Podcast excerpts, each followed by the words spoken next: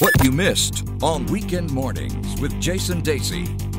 Inspiring interviews, Singapore stories here on Money FM 89.3 with me, Jason Dasey. I'm in the company of Neil Perry, the renowned Australian chef, restaurateur, author, television presenter. He's the coordinator of Qantas Flight Catering and he's launched many impressive restaurants, including Rockpool, a very famous one in Australia, and Spice Temple, inspired by modern Chinese cuisine. Welcome to Weekend Mornings. Morning, Jason.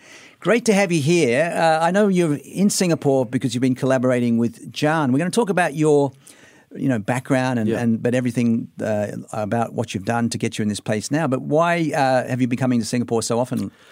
Well, I mean, uh, Qantas uh, have been flying back now. I mean, we've always had as a great hub. Uh, we're flying back now as our, our key um, destination through Asia into uh, the UK, which is fantastic. So the kangaroo route is back where yes, it should be. Yes, exactly. Because uh, we have a rich history with Singapore. You know, I mean, it was the first uh, destination outside of Australia that we flew when we were Empire Airlines back in the 30s, and the old uh, flying boat used to take about four days to get here and about 10 or 12 to get to London. good, haven't times changed? the good old days. you know, we're talking about in 2020 getting on Project mm. Sunrise, you know, it'll either be an A350 or a, or a, or a 777 with uh, a 787 carbon fibre wings, but talking about flying from Sydney to London direct. Um, but we'll always be going through Singapore. And I think what's really fantastic is uh, I've heard something the other day that it, it, it's about 25 or 28 percent um, of our flying internationally is um, through Singapore. So that's extraordinary commitment. Yeah. So look, you, you grew up in Sydney just like I did. You're you're a few years older than me, not that much older, but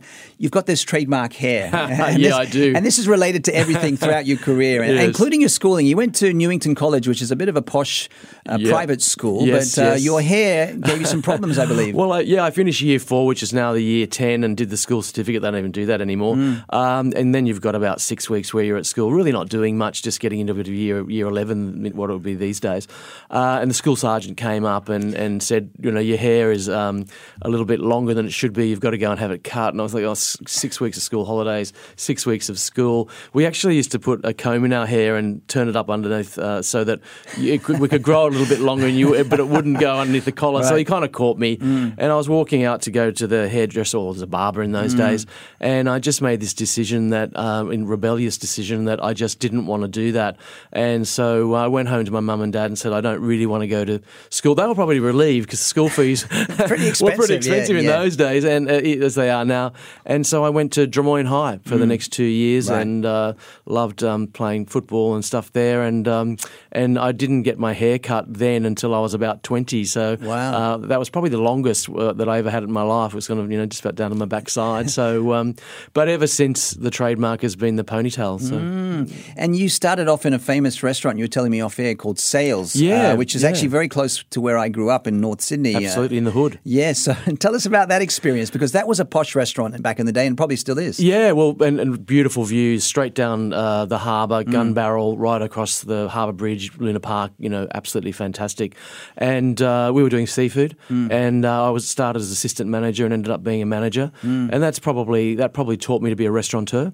So I was employing kids and putting wine lists together and buying fish from the markets. You're pretty and, young then, weren't you? Yeah, I, I started there at 19, wow. um, and I ended up working there till I was about 24. So you had a lot of responsibility early, right? Very early, mm. yeah. Um, and I don't know. I think my father was always uh, always kind of very, very focused on taking responsibility for things and, and, and making sure that you worked well with people. And I, I, have learned a lot from him. He was an amazing mentor for many reasons because he taught me about amazing ingredients and seasonality. And he was a fisherman and a butcher, a, you know, and, a, and a, he loved uh, growing things in the backyard. So I, I kind of learned what grew with the season. I learned about freshness.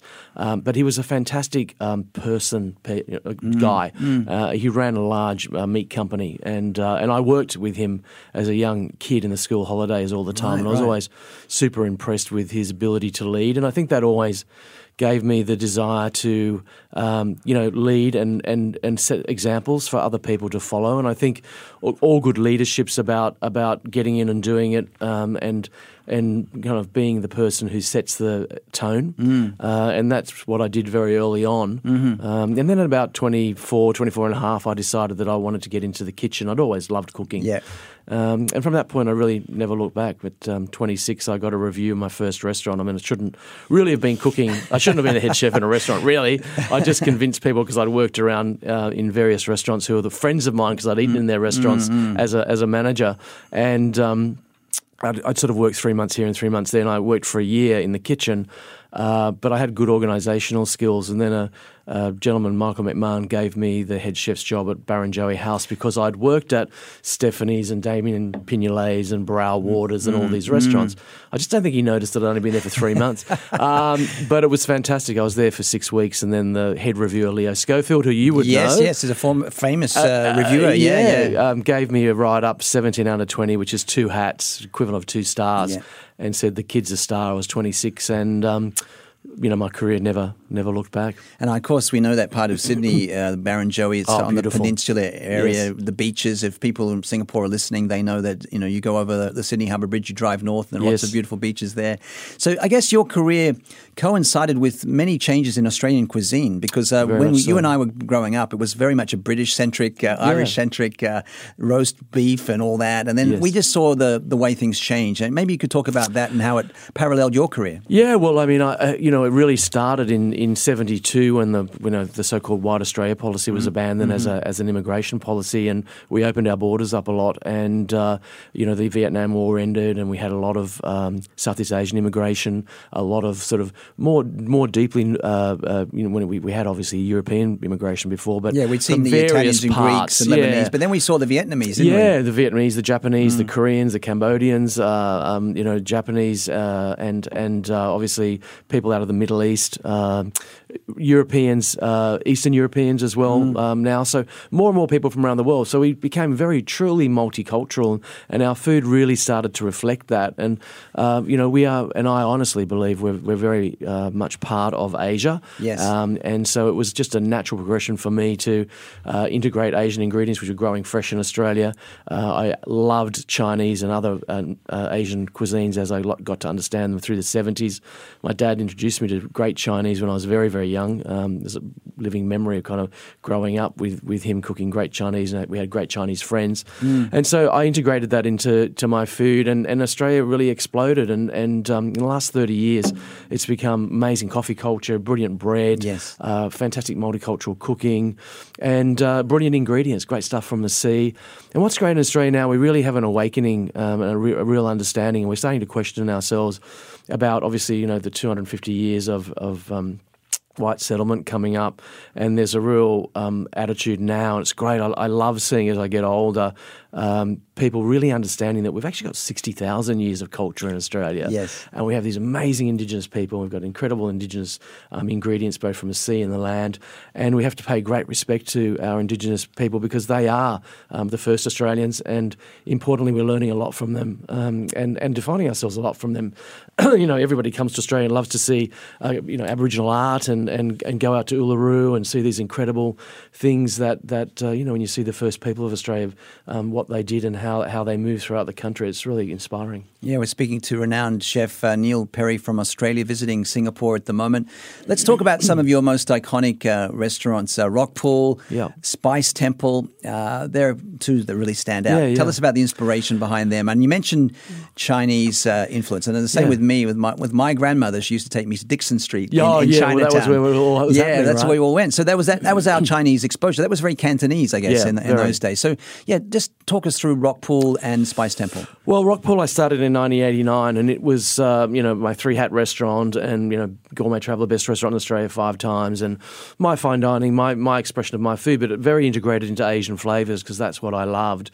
Um, and small restaurant, 100 seats, and, and, you know, we do one sitting and tasting menus and so forth. And first seven years of top 50 restaurants in the world, we were in the the top 50. You know, number four we debuted and went to eight and worked our way down through it. But um, you know, I then opened a bigger restaurant called Rockpool Bar and Grill, which was a steakhouse, which is what I basically have now, but amazing kind of seafood as well. I think there's about 75 items on the menu, but at its heart, it's always great produce and so forth. And uh, yeah, I opened a restaurant called Wokpool many, many years ago, which was Chinese in 1994, and that's morphed into um, Spice Temple, which excuse me, which is, is really about um, Sichuan, Hunan, Guangxi, um, you know, the, the sort of spice trail um, parts of China. People think of Chinese food, and as you said, they think of Cantonese. Yeah. but um, really, China is a massive, big place with incredible regional differences in cuisine, people, Yeah, custom, yeah. language, Yeah. for instance. Uh, and of course, you know, we're now discovering that because in where you call the old Dixon Street, Yeah. um, Sussex Street, George Street, The Chinatown uh, Pitt part of Sydney. Oh my God, it's massive now. And of course, we see more than just Cantonese restaurants. We see, uh, you know, 10, 15 years ago, we saw a Szechuan restaurant pop up we went, oh my God, there's a Szechuan restaurant Mm. in Sydney. And now, of course, every region in China is, is there. represented, and, yeah. You know, part of it's Koreatown. So we've got all these brilliant Korean barbecue restaurants and Thai Town and Viet Town. And so we're very blessed and, uh, and, and super inspired by, by all of that. Uh, thank you. Yeah. So um, yeah, that's that's that's where I got my inspiration. But yeah, Dad, we, we my, I said my father um, was was uh, very uh, great at leading people and, and a great mentor for me. But I always sort of, sort of saw him as a collector of people as well. So uh, we we went used to go to a great Chinese restaurant, and um, he became great friends with the owner and um, and the waiters, and they became uh, family, lifelong friends and we went to their weddings and births of their children, and they came to the same things with us, and and so we got to eat brilliant Chinese banquets and home cooking, uh, and things that were very uh, different to what people were eating in these Cantonese restaurants. We weren't eating sweet and sour pork and chicken chow mein and uh, black bean beef. We were eating chili mud crab and abalone and um, the, all these incredible ingredients that were so um, interesting and, and these amazing banquets. And so it really fascinated me. And from a very young age, um, Dad took me through, you know, down to Chinatown buying ingredients, and we'd be eating abalone at home and um, you know stir frying and, and doing things. And uh, he loved Indian cooking too, and making spice, space, uh, spice pastes and garam masalas and things. And so that really influenced the way that I cooked at home. And then I brought that into my my, my cooking in the restaurants. Look, yeah, it really is fascinating uh, that um, we we see the evolution of uh, Asian cuisine throughout Australia. You know, I can remember going back to Australia after I was living abroad for the last thirty years. Most of it, I'd see it, I'd see the boom of Thai food. You know, that was in the nineties, and then we'd see the boom of Indian food. Uh, and of course, Vietnamese food was always there from like the mid seventies onwards Yes. because of the suburb of Cabramatta. Yeah, yeah. You know, but as we as we speak to Neil Perry about his his journey, uh, uh, talk about that and and the way that um, you know you're working now for Qantas for some time now as a, a coordinator of their cuisines, and Yes. we, we can see how uh, Qantas's um, cuisine has really lifted it. At least the, that's the feedback they're getting. Yeah, well, I'm really lucky. I've sort of now working across service, food, uh, and wine on the on the airline, and we've had a very long history. And I think one of the great things is. Um, I work with 12 of my staff on Qantas, so people uh, that have come out of my restaurants in service and food, um, and we work in the menu development, but, but across communications and support with, with service, and uh, and my sommeliers pick the wines um, that we, we fly.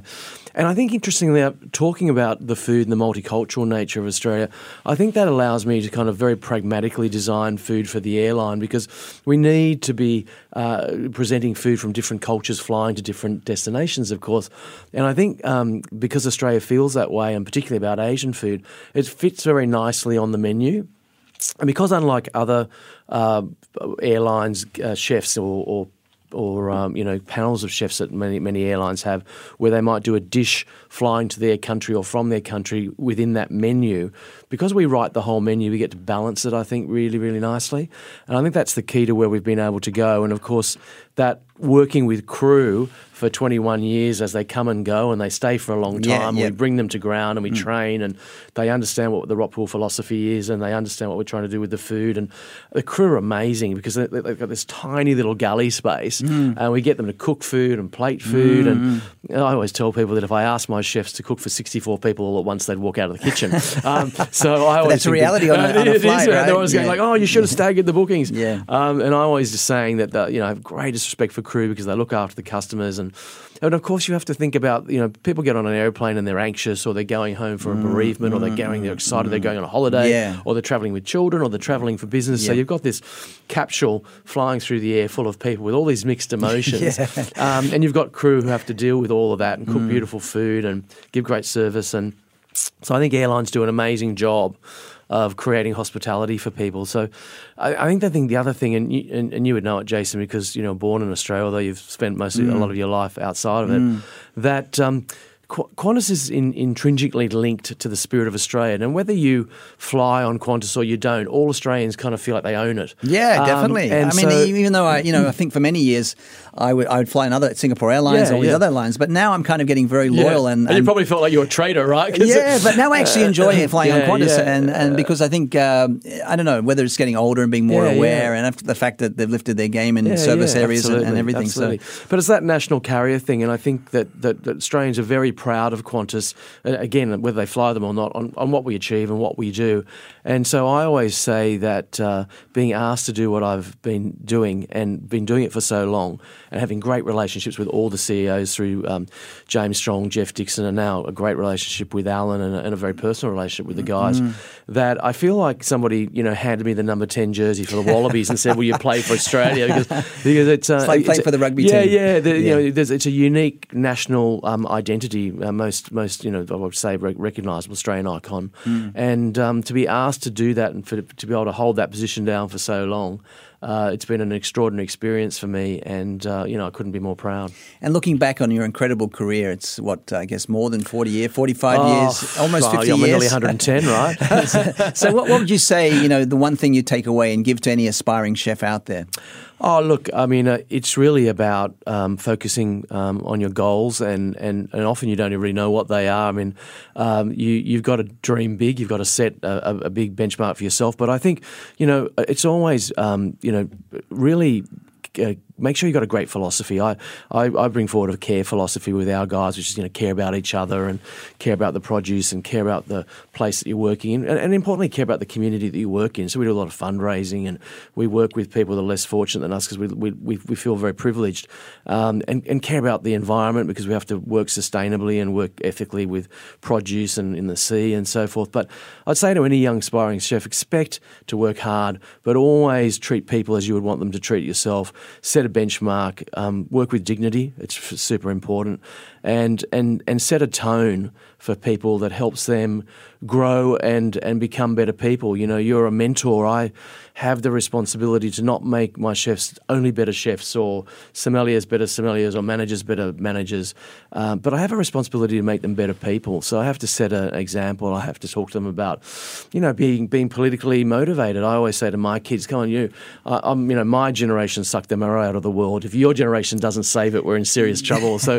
I always say to them, you know, get get agitated, get get active, find out who your local member is. You know, if there's an election coming up, find out what the story is and, and get out there. And I'm always encouraging my kids to take more of a global view. Food's super important, and and through sustainability and how important it is to restaurants, and through the fact that hospitality is so important and community is so important to restaurants, we can actually tell a great story. But as people, we have to be involved in our community. We have to be involved in polit- politics, and we have to be involved in making the world a better place. So be respectful, set a great benchmark for, for the kids around you because you know you do uh, end up being responsible for some some young kids who form their opinions about the world through you um, and how to behave through you. So that behaviour and setting a benchmark is super important. Well, Neil Perry, it's uh, fantastic to have you here in the studio, uh, hear about your stories. I feel quite nostalgic talking about Sydney. Uh, many thanks for being our guest here on It's Weekend It's a Morning. pleasure, Jason. Thank you for having me.